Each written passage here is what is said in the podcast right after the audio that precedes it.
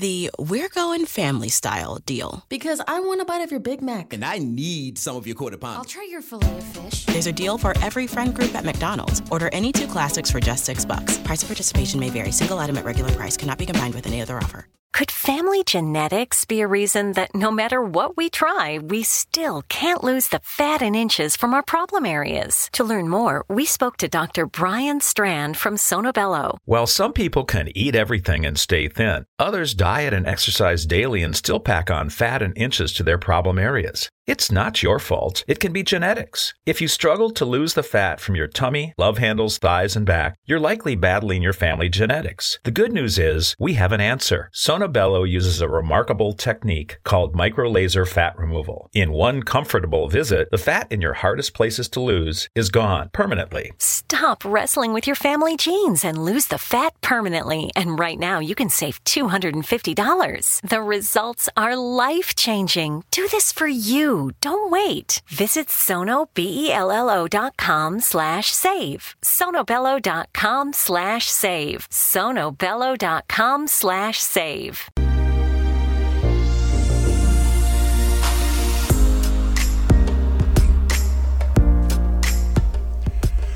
And good evening, one and all. Welcome back to the X-Zone. I am Rob McConnell, coming to you from a broadcast center and studios in Hamilton, Ontario, Canada. If you'd like to send me an email, X-Zone at XZoneRadioTV.com, on all social media sites, X-Zone Radio TV. And to find out about the programming we have available for you 24/7, 365, as well as the new programming, visit www.xzbn.net. And for all the programming on the X-Zone TV channel, Channel 21 on Simul TV, www.simultv.com. My guest this hour is Ken Jeremiah. He has appeared several times on History's channel's Ancient Aliens. He has written more than 10 books about various subjects, including critical thinking, history, and unusual phenomena. He currently resides in Rhode Island, and his website is kenjeremiah.com. And Ken, welcome to the X-Zone. Great having you with us. Hi, Rob. Thanks for having me. It's a pleasure to be here.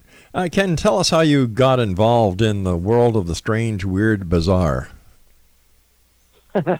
Yeah, if you had told me years ago that I'd be researching mummification and different societies' beliefs on what happens after death, I had no idea that I'd be doing anything like that. It was a strange phenomenon in northern Japan that drew me into this. For years, I was running tour groups through Kyoto, Hiroshima, and Tokyo.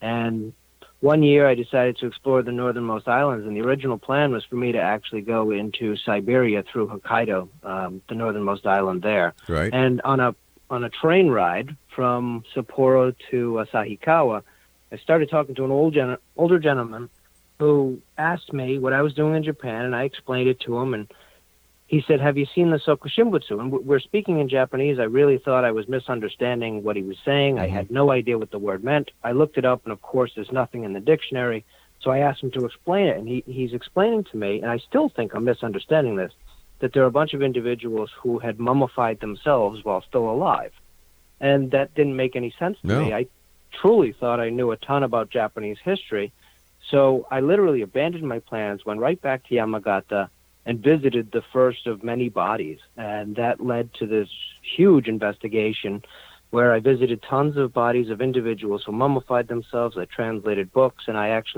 have the only English language book on the subject of self-mummification called Living Buddhas, the Self-Mummified Monks of Yamagata, Japan. Wow, when I hear the word mummification, I automatically think of Egypt and the mummies in Egypt, but I wasn't aware of that. There was mummification that was done in other parts of the world as well. Oh, yeah, it's actually everywhere, and even modern Christian burials. If you ever go to a wake and you see the person looks normal, they're not smelling bad, they're not puffed up, they're not a strange color. Right. Those people have been mummified. So can we say mummification is like embalming, yeah. So embalming is mummification? Yes, it is. I gotcha. All right. Yeah, the original term for embalming is to put bombs on someone to make them smell good. But any kind of mummification typically referred to as embalming. And there are ways to mummify without embalming as well, but modern mummification techniques, typically that's what they do. Now, the self-mummification thing is truly bizarre, though. All right. Now, when we talk about mummification with the Egyptians, we, as far as I understand it, they used to take out all the vital organs, the brain and everything else, put them in jars so that on the other side of the afterlife, they, that would be part of their resurrection. I don't know if that's the right word. But when we're talking about modern day mummification, are we also talking about the removal of the special organs and the brain and so on? In some societies, yes, but typically, no, that's not really necessary to be done. And even, I don't know if you're familiar with a lot of the Christian mummification techniques. So most of the saints, the Orthodox and Catholic saints, were all intentionally mummified. And depending on the solution used, if you used an arsenic-based solution, you actually didn't need to remove any of the internal organs.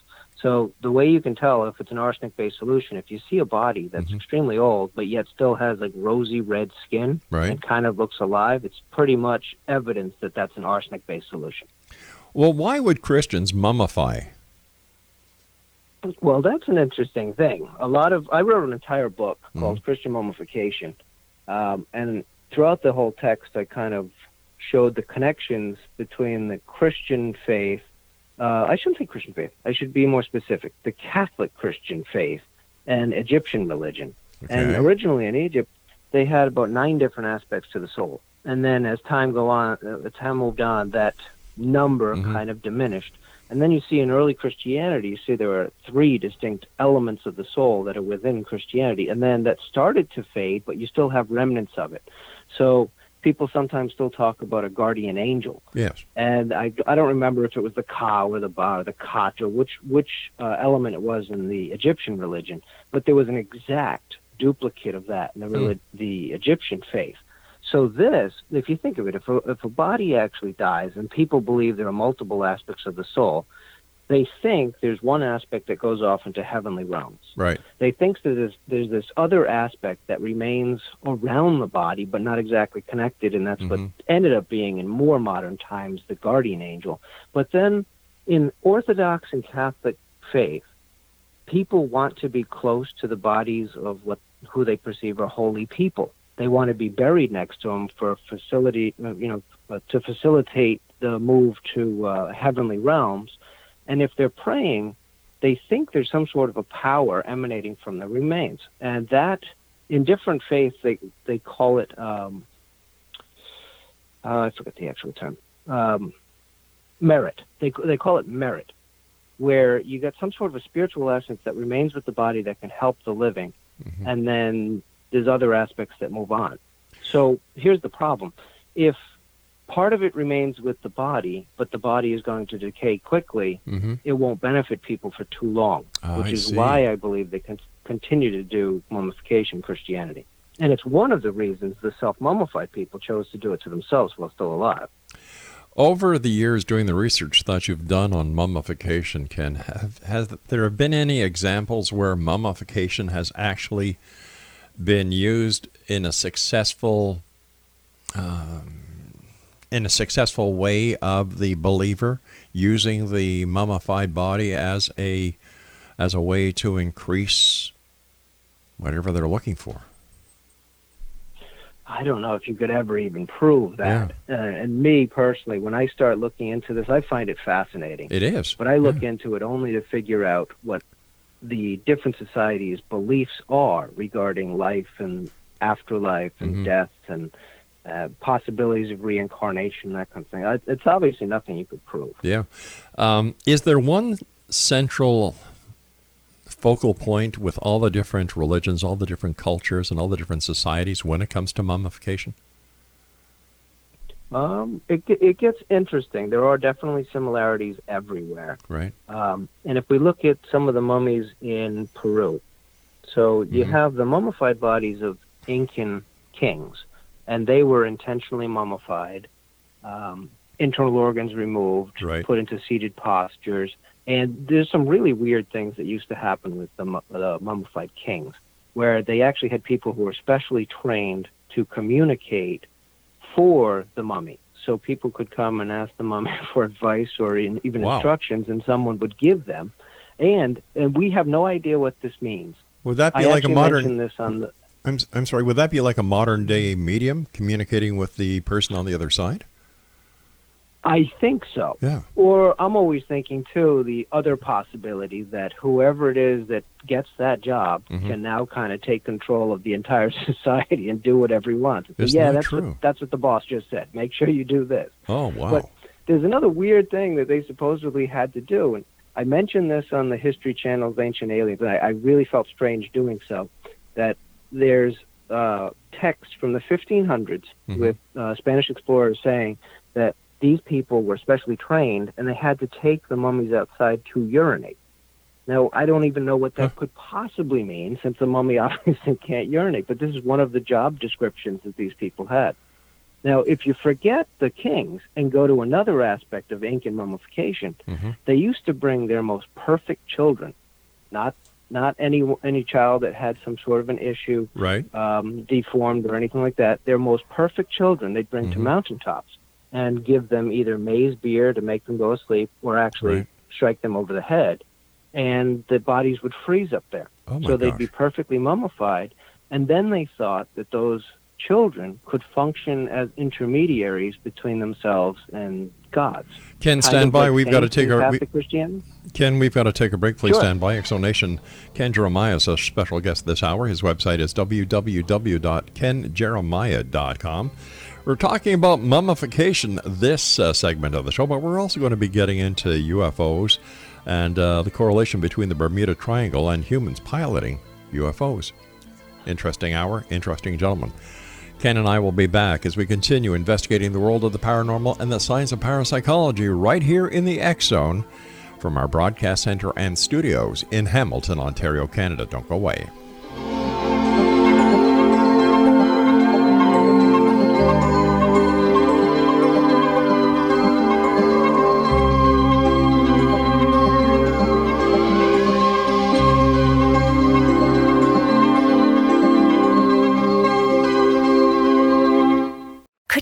Genetics be a reason that no matter what we try, we still can't lose the fat and inches from our problem areas. To learn more, we spoke to Dr. Brian Strand from Sono Bello. While some people can eat everything and stay thin, others diet and exercise daily and still pack on fat and inches to their problem areas. It's not your fault. It can be genetics. If you struggle to lose the fat from your tummy, love handles, thighs, and back, you're likely battling your family genetics. The good news is we have an answer. Sono Bello uses a remarkable technique called microlaser fat removal. In one comfortable visit, the fat in your hardest places to lose is gone permanently. Stop wrestling with your family genes and lose the fat permanently. And right now, you can save $250. The results are life-changing. Do this for you. Don't wait. Visit SonoBello.com/save. SonoBello.com/save. SonoBello.com/save. Hi, I'm Flo from Progressive. Being a baseball fanatic like me can be stressful. It's not all sports points and touchdowns. So Progressive is going to help you take your mind off your team for a moment. Instead of thinking about how they missed that goal point score, think about the Name Your Price tool from Progressive letting you choose coverage options based on your budget, unlike your team that missed the end zone net area. Well, anyway, hope this distraction about Progressive's Name Your Price tool was helpful. It sure kept me from thinking about all those penalty balls. Yay, sports! Progressive Casualty Insurance Company and Affiliates. Price and coverage match limited by state law.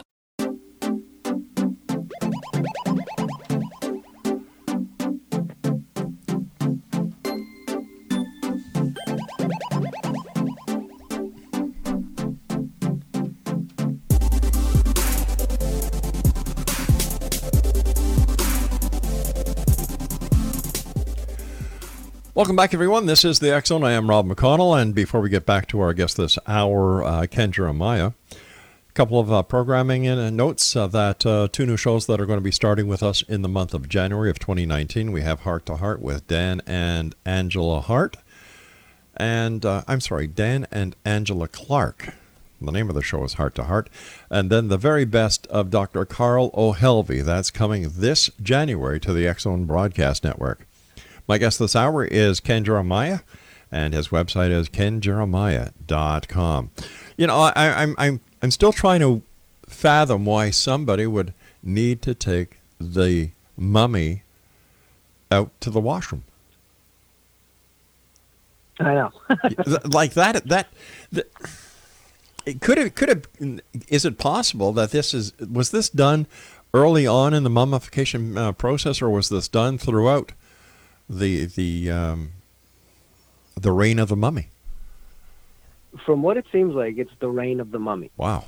And the problem is we don't have any of the mummies left. We only have the European descriptions of them. Because by the time they came here, they ravaged everything, and a lot of things were destroyed, unfortunately. Doing the research that you've done on mummification, what would be the strangest part of the mummification research that you've done that you came across? I mean, next to the washroom. Oh, yeah, true. I think it's actually the very first investigation I ever did with people who mummified themselves while still alive. And if I can get into that, I'd appreciate it.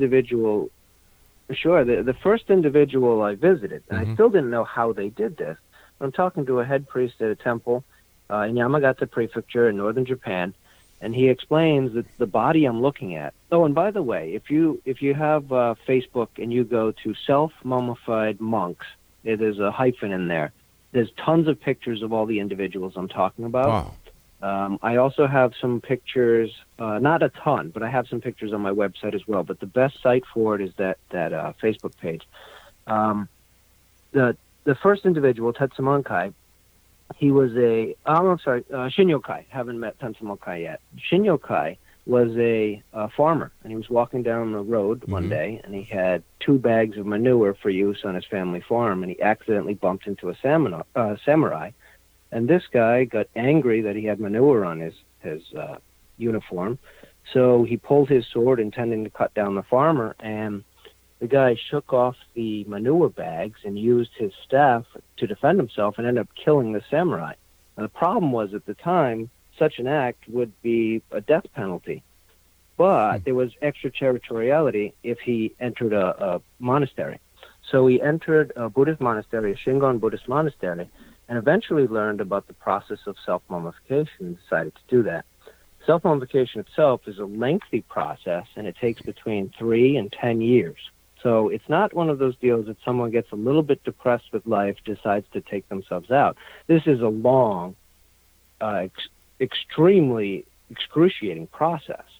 They often trained at an area called, what I called Swamp of Wizards. That's how I translated it. But the actual Japanese term is seninzawa. And it's from a Taoist term in China, but it means like otherworldly men, and often referred to Taoist wizards. And zawa refers to the mountain stream. So my translation, it was a little bit off. But it just sounded better. Anyways, they trained there, and the idea was to gain enough merit, so enough accumulated merit within the flesh itself that their own bodies would benefit humankind. So they left with a problem, because they want to directly initiate their own death. If you think of death like a dream, like the difference between waking up and a dream. If you know you're dreaming, lucid dream, you can direct where you're going, you can direct what you're doing. But if you're just swept up in the thing, you have no direction. Like you just go where it takes you. Yes. So they thought that if they died on their own when they weren't expecting it, that they could not go to the Tushta heaven and train under the future Buddha, Maitreya, who will come back to help all of humankind. So they had a conundrum here. They wanted to do 2 different things. They wanted to go up to this heavenly realm to help humans in the future, but they wanted their bodies left behind to help humans now. So they devised this method. It's actually from the Taoist method, but it was kind of reinterpreted, if not misinterpreted. And they started a process called mokujiki-gyo. That translates to tree eating, but it actually refers to abstention from cereals. So they gradually cut out cereals. And while they were doing that, they'd supplement their diet with things like pine needles, pine sap, pine resin, in some cases urushi, little bits of lacquer in their water. And in one case, someone was drinking water that actually had a little bit of arsenic in it. After about between 3 and 10 years, depending on the individual, they'd seek out a place where they'd bury themselves alive. Their followers would cover the top of the tomb and put in a bamboo breathing tube, and they'd sit in that tomb, ringing a bell and chanting until their deaths. And once the followers heard the bell stop ringing, They took out the breathing tube, sealed it to them, and left it alone for 3 years. At the end of 3 years, if the bodies had mummified when they were dug up, they were redressed, cleaned up, and then enshrined in these temples, special temple halls they called sokubutsudo. If they hadn't mummified, they performed an exorcism and then just reburied the bodies. That's the strangest type of mummification I know of. Is it only in Japan where the self-mummification is actually done? As far as I know, It's only Japan. There have been bodies found in Tibet and China that display characteristics similar to that, but there's obvious human intervention, meaning the skin was cut in some cases, or organs were taken out, and we don't know if that happened after the mummification or before. Sometimes people are dug up, they're actually mummified, and people want to make sure that mummification continues, so they take action. And in two of the cases in Japan, same deal, that the bodies were found to be completely mummified, but they were lacquered after their removal from the earth. So that the lacquer is a preservation agent. Exactly. Yeah. Unreal. Yeah, it's strange stuff. It really is. Is self mummification still going on this very day? No, it was banned when the Meiji government took over. So it was banned mid 1800s, 1869, I believe it was banned. He took over in 1867, and ever since then it hasn't been done. There was an individual when it was actually made illegal who was in the process of mummifying himself, and he didn't want to stop at all. So he continued, and then after his death, his descendants actually changed the date. So they pretended he did it earlier just to get away with it, and they could actually dig him up and then enshrine him. But other than that, it's a thing of the past. It's not happening anymore. In the research that you've done over the years, when it comes to mummification, which culture or society has perfected mummification, in your opinion? Well, I think everyone right now is kind of doing the same type of thing. Like when you go into a wake, those bodies are perfectly preserved. And if they have to be dug up years later, you find they're still pretty well preserved. So I think everyone's kind of using the same type of techniques. If you want to see an unbelievable mummy from the 1800s, though, if anyone types in online Rosalia Lombardo, it's a little Italian girl who's actually, her body is on display at the Capuchin crypt in Palermo, in Sicily, and that body is in incredible condition, with rosy red cheeks. And her mummifier was Salafia, who mummified a bunch of really high-ranking Roman Catholic priests. And we didn't know how he actually did it for years. And I think it was in 2005, the formula was actually found by one of his descendants in his office, and there was a National Geographic article published about it. And the key ingredient, again, was arsenic. But then arsenic obviously gave the rosy red skin. But he used a ton of glycerin as well, right, which kept the body more pliable. So if you type that in, it's the most incredible body, the most incredible mummy I've seen. Rather macabre, isn't it? It is. Or very interesting. Or is it actually human art? Yes. That's like the, I think the guy's name is Von Hagen, the Body Worlds exhibits. Right, yeah. Which, that to me is kind of strange, where you're taking flesh and turning it inside out, and I think the term is plastification, where they're literally turned into objects for study. Yeah. And I remember doing some research and finding individuals that wanted to do that after their death, and to me that seems strange. Just like donating your body to science, I guess. I guess so, yeah. But if you take a look at some of those specimens, it's interesting. It's unusual. All right, Ken, we've got to take our news break at the bottom of the hour. When we come back, I'd like to talk to you about UFOs. You know, we'll get off of the mummifications and get into UFOs. X-Zone Nation, our guest this hour is Ken Jeremiah. His website is www.kenjeremiah.com, and we'll both be back on the other side of this news break as we continue here in the X-Zone from our broadcast center and studios in Hamilton, Ontario, Canada. If you'd like to send an email, Exxon at xzoneRadioTV.com for all the information on the Exxon Broadcast Network, www.xzbn.net. And you're listening to us around the world on the Exxon Broadcast Network, Talkstar Radio Network, Mutual Broadcast Network, iHeartRadio, Simul Radio, and Simul TV.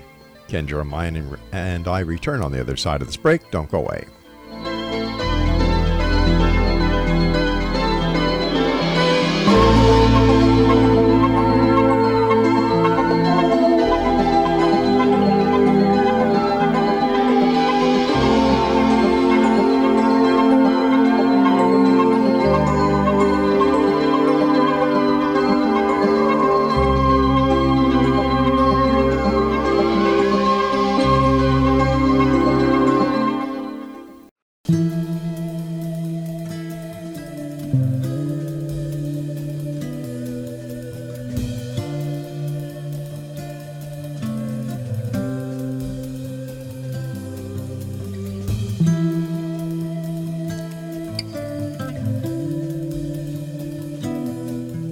Welcome back, everyone. This is the Exxon. I am Rob McConnell.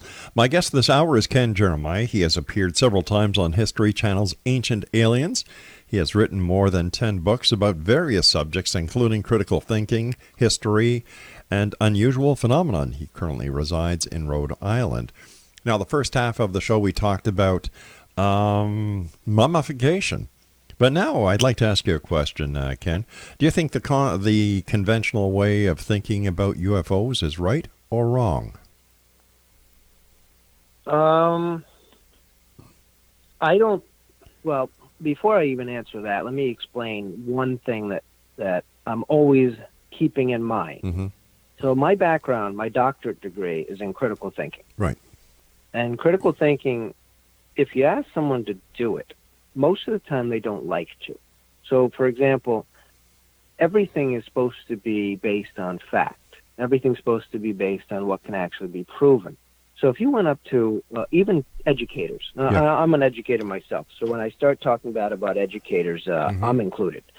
If you start telling them, okay, do you think critically all the time? You want your students to think critically, and they'll always answer with yes, I do. And then you ask one simple question. Okay, how many religions did you research before deciding upon the one you currently adhere to? Right. And what is the scientific background, the historical background, and everything else that justifies that decision? They don't like thinking about that. And it's because the way we think is actually part of who we are. Mm-hmm. And I'm going to get into the alien thing in a second. Sure. But I wrote an entire book talking about how a lot of the Christian ideas actually came from the Egyptian religion. I didn't get much negative feedback. I really didn't. I got the most negative feedback when I started writing articles on the non-existence of Marco Polo. And if you just base it on historical analyses, all we need three sources. So you got one book that's written by Rustichello de Pisa, mm-hmm. who everyone says, yeah, he was the ghostwriter for Marco Polo, but there's no evidence of that. And then nothing in the text can be backed up with any other source outside of it. Right. So even if he existed, you shouldn't be teaching it as fact. It's just like if someone says, no, you should be teaching it as fact, you're just like saying, okay, we're going to say the Easter Bunny is real. And he appears in some books, mm-hmm. so you're going to teach him as real. And obviously everyone would laugh at that, but they do the same thing, not just with Marco Polo, with certain phenomena. And things get surrounded, where everyone gets surrounded by certain ideas that infiltrate their minds, whether they know it or not. And it's very difficult to think clearly. So when people start talking about UFOs, now, first of all, UFO, unidentified flying object, it could be anything in the sky. It doesn't refer to any sort of a craft. Right. I agree. The other thing, they never connect that to USOs, the submerged objects. Mm-hmm. And perhaps they're the exact same objects that people are talking about. And we don't really have great lexicon for it. We don't have good words to describe it, the way things are being used. So I think there's a big misunderstanding.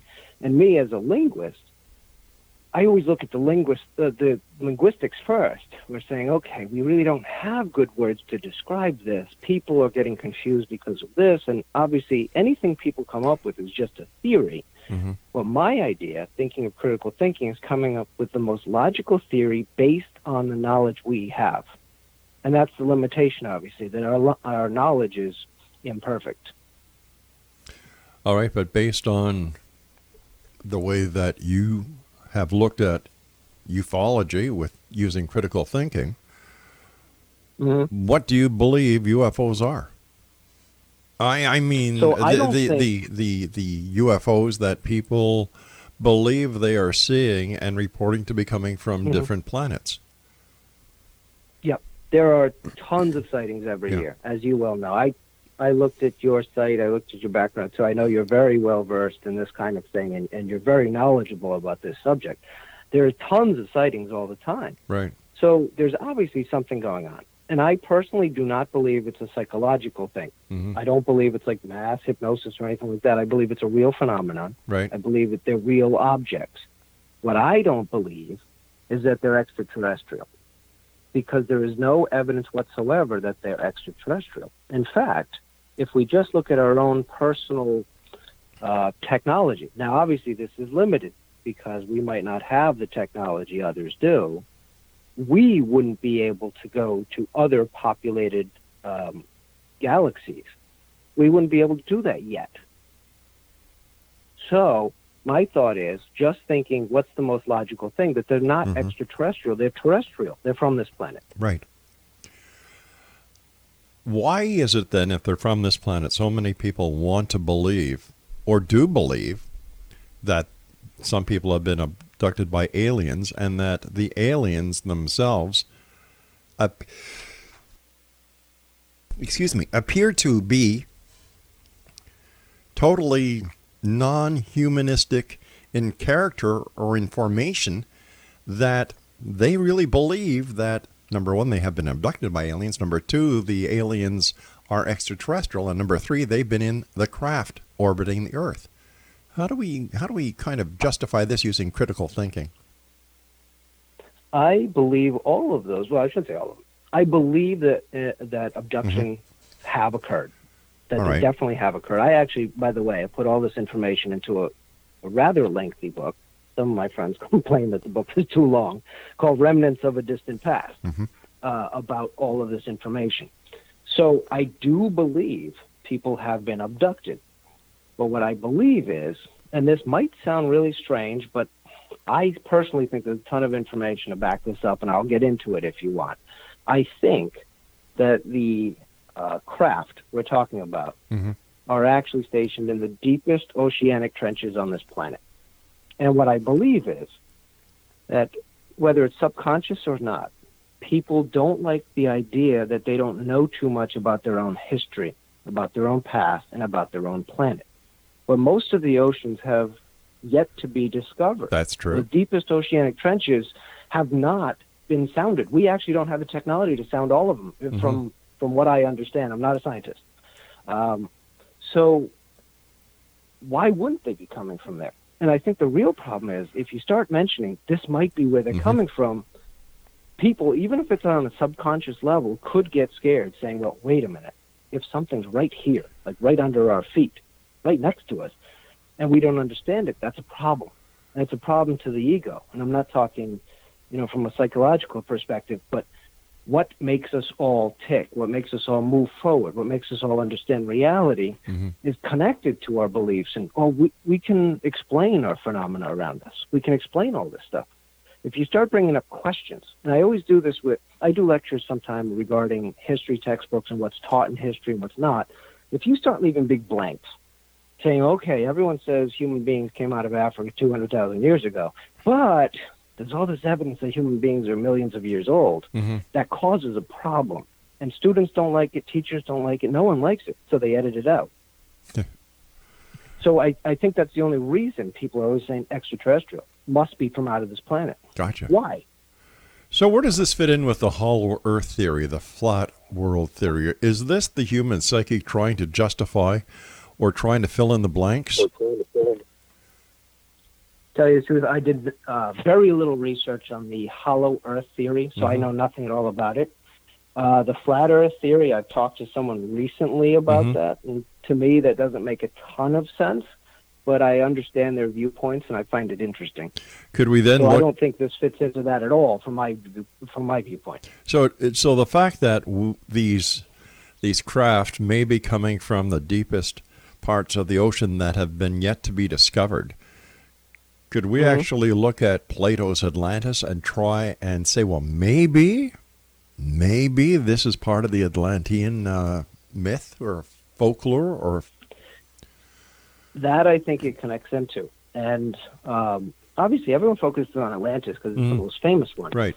But if you forget that, just go back to flood stories from societies around the world. There's over 550 different flood stories or stories about the world before the flood. Right. And you have things like the ice monster that was destroyed. Now, obviously, they're talking about giant glaciers. Mm-hmm. There were glaciers miles high over Europe, over the Americas, and then all of these things burst apart, I think approximately 12,500 BCE, that they all burst apart. And you had this massive worldwide flood. And obviously, Graham Hancock and a bunch of his fellow authors did some great research on that, trying to pinpoint when that flood actually happened. But you see all these stories where some people survived the flood by tying boats to the tops of trees. You see others where people survived it by going up to the tops of mountains. Mm-hmm. Others survived the Samothrace version. Samothrace versions has people eating mice that were coming out of holes in the ground, getting away from the water. And you see these old stories, too, I think it's in Turkey, underground structures that were developed to survive the Ice Age before that could house thousands of people, tens of thousands of people. And all of this indicates that there was this massive disaster. So if we now go to the Old Testament, we have the Noah's Ark story. Yes. Now, the Noah's Ark story, if people aren't familiar with history, was almost stolen word for word from the Epic of Gilgamesh. All right, hold on. We're going to take a bit of a cliffhanger here because I've got to take my final break. And when we come back, more with our very special guest this hour, Ken Jeremiah, whose website is www.kenjeremiah.com. This is the X-Zone. I am Rob McConnell. We're going to be wrapping up this hour as we continue investigating the world of the paranormal and the science of parapsychology from our broadcast center and studios in Hamilton, Ontario, Canada. Don't go away.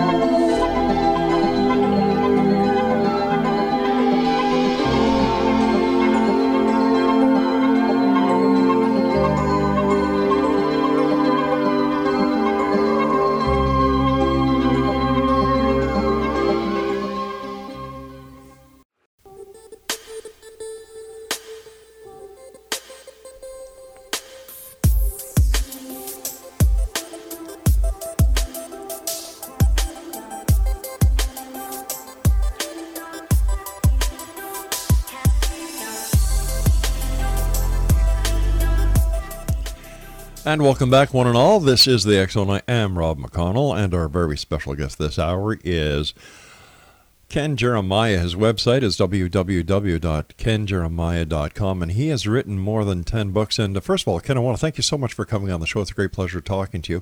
Where can our listeners buy copies of your books?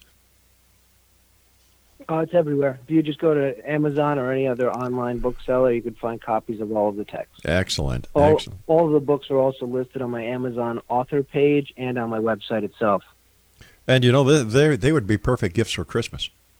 Like, these are great topics that you write about and that we've had the pleasure of discussing with you this hour.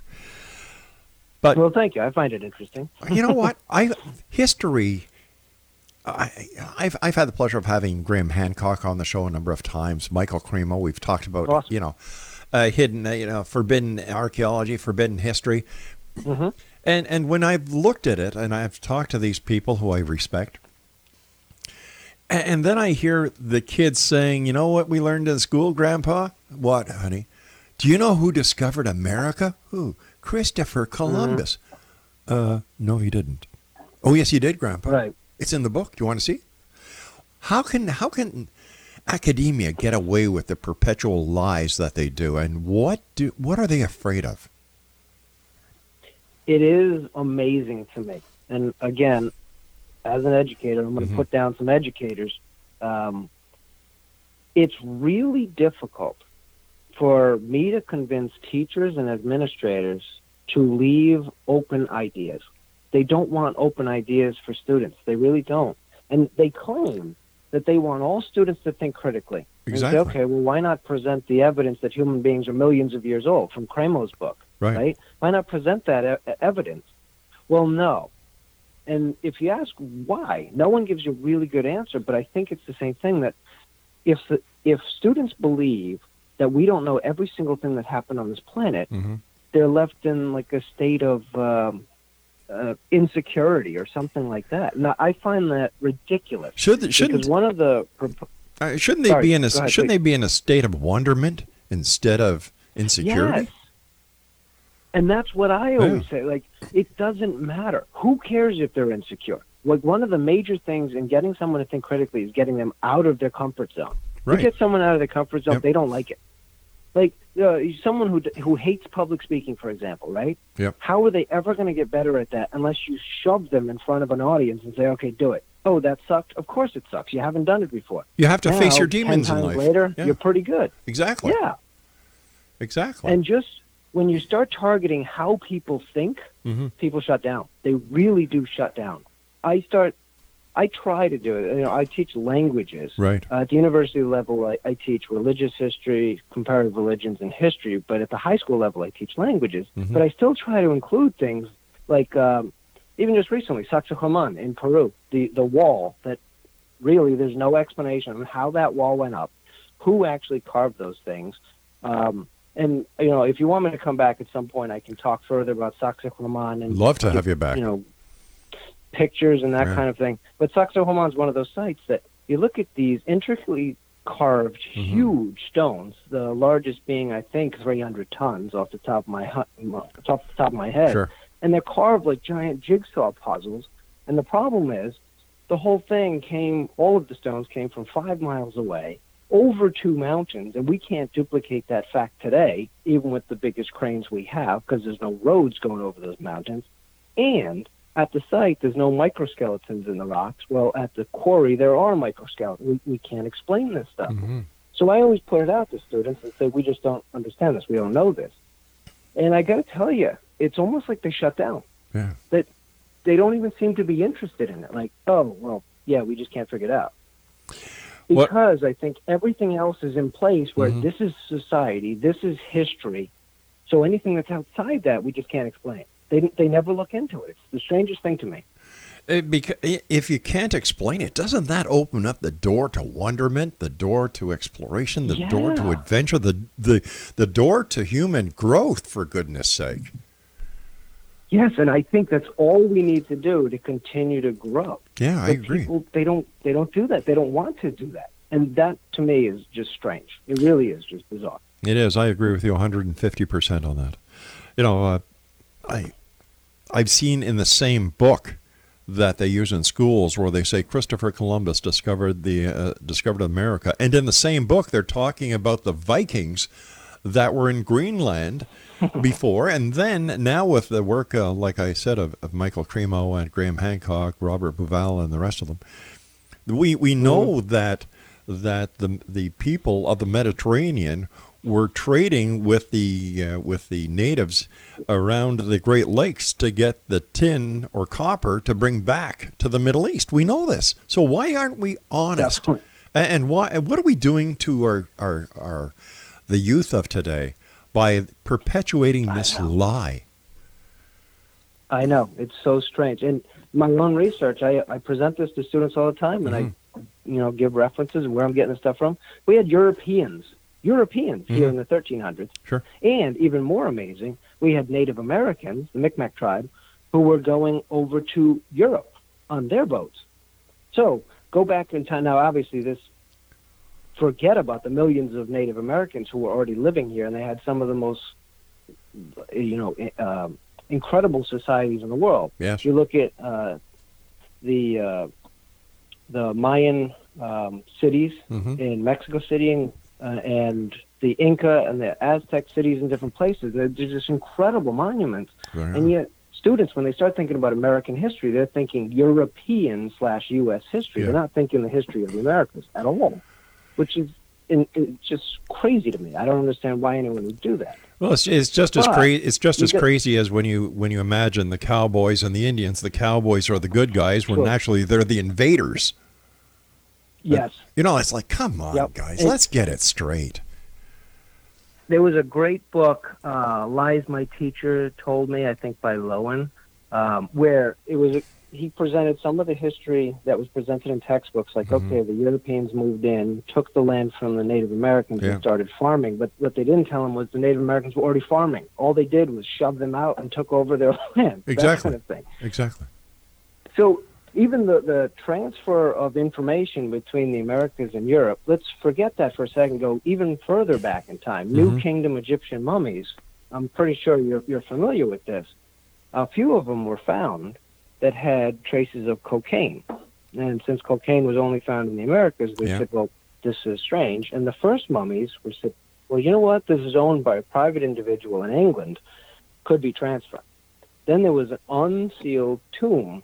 I'm sorry, a sealed tomb that was, when unsealed, they found some mummies in it, and they tested those, New Kingdom mummies, and they found that they also had cocaine in them. And at the time, the first tests were done, they couldn't test for this, but the second one indicated that the cocaine was actually ingested, which tells us that the ancient Egyptians were definitely in contact with the Americas, which now explains how the pyramids in Egypt and the largest pyramid in the world, which is in Mexico City, and the ones in South America all resemble each other. Why can't we, or no, I know, let me rephrase that. Why cannot the majority of people believe that humankind could have made the wonders that we see today, like the Great Pyramids or the artifacts in Peru, that they have to add the extraterrestrial element? I don't understand that. Yeah, I really don't. I truly believe that we have a cyclical nature of time. Mm-hmm. And it sounds strange in the Western world because for most people in the Western world, that's all they're familiar with. But the majority of the world's faiths always held a cyclical view of time, including almost every single Native American tribe. And when I say Native American, some people confuse what I'm saying. I'm using the term as a linguist would. I'm talking about every single country. Right. United States, Mexico, all Central American countries, all the South American countries. So all of those cultures, for the most part, believe in cyclical nature of creation and destruction. Of course, and that relates perfectly to the Mayan calendar, cyclical. Yes. Yeah. Everything was cyclical. Yep. So if you think of this, if the last major flood supposedly happened more than 14,000 years ago, is it possible that they were? Obviously, the technology would be different, but is it possible that they were just as technologically advanced as we are now? And if so, like, think of everything now. I guarantee you about 100 years from now, most libraries will cease to exist because everything's going to be digital. Right. So if there's a major disaster that wipes out everything, 12,000 years after that disaster, what's going to be left? There's going to be no evidence of it. It's like we weren't here at all. And then you have the tribes of the future 12,000 years from now saying there's no way people back then had the technology we have now. I think that's completely false. The past... Mm-hmm. Oh, sorry. No, I'm just saying that, unfortunately, our time for tonight is up, my friend. Okay, we can continue another time. I would appreciate that, and I'd like to take the opportunity, number one, of thanking you so much for sharing your time with us. I know that you're a very busy man. Thank you for all the great work that you do. It is truly appreciated on this side of the microphone. Well, thank you. And to you and your family, the very best of the holiday season and nothing but health, happiness, spirituality, and love for 2019. Also to you. Thank you very much. I appreciate that. Take care of yourself, Ken. And Exo Nation, if you'd like to get more information about our guest this hour, Ken Jeremiah, his website is www.kenjeremiah.com. I'll be back on the other side of this commercial break with the news as we continue here in the X-Zone from our broadcast center and studios in Hamilton, Ontario, Canada. I'm Rob McConnell. Whatever you do, do not go away. We'll be right back.